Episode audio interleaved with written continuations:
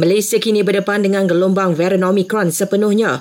Ujar Menteri Kesihatan kesaran COVID-19 dijangka akan mencecah 15,000 tidak lama lagi. Kari Jamaluddin juga memaklumkan sejuta warga emas di negara ini masih belum menerima dus penggalak vaksin COVID-19.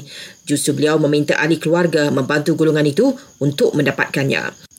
Dalam perkembangan berkaitan, kisaran COVID-19 kembali melebihi 10,000 apabila 10,089 kes dicatatkan semalam. Selangor merekodkan kes tertinggi dengan 2,549 kes di ketujuh dan Sabah. Sementara itu, sikap cuai dan tidak peduli SOP semasa berkumpul atau berada di khalayak ramai menjadi antara punca kes naik di Sabah.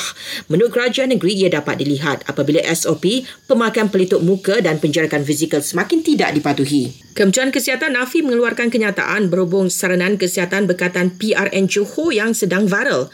Saranan itu kononnya mengingatkan warga emas supaya tidak keluar mengundi pada pilihan raya tersebut.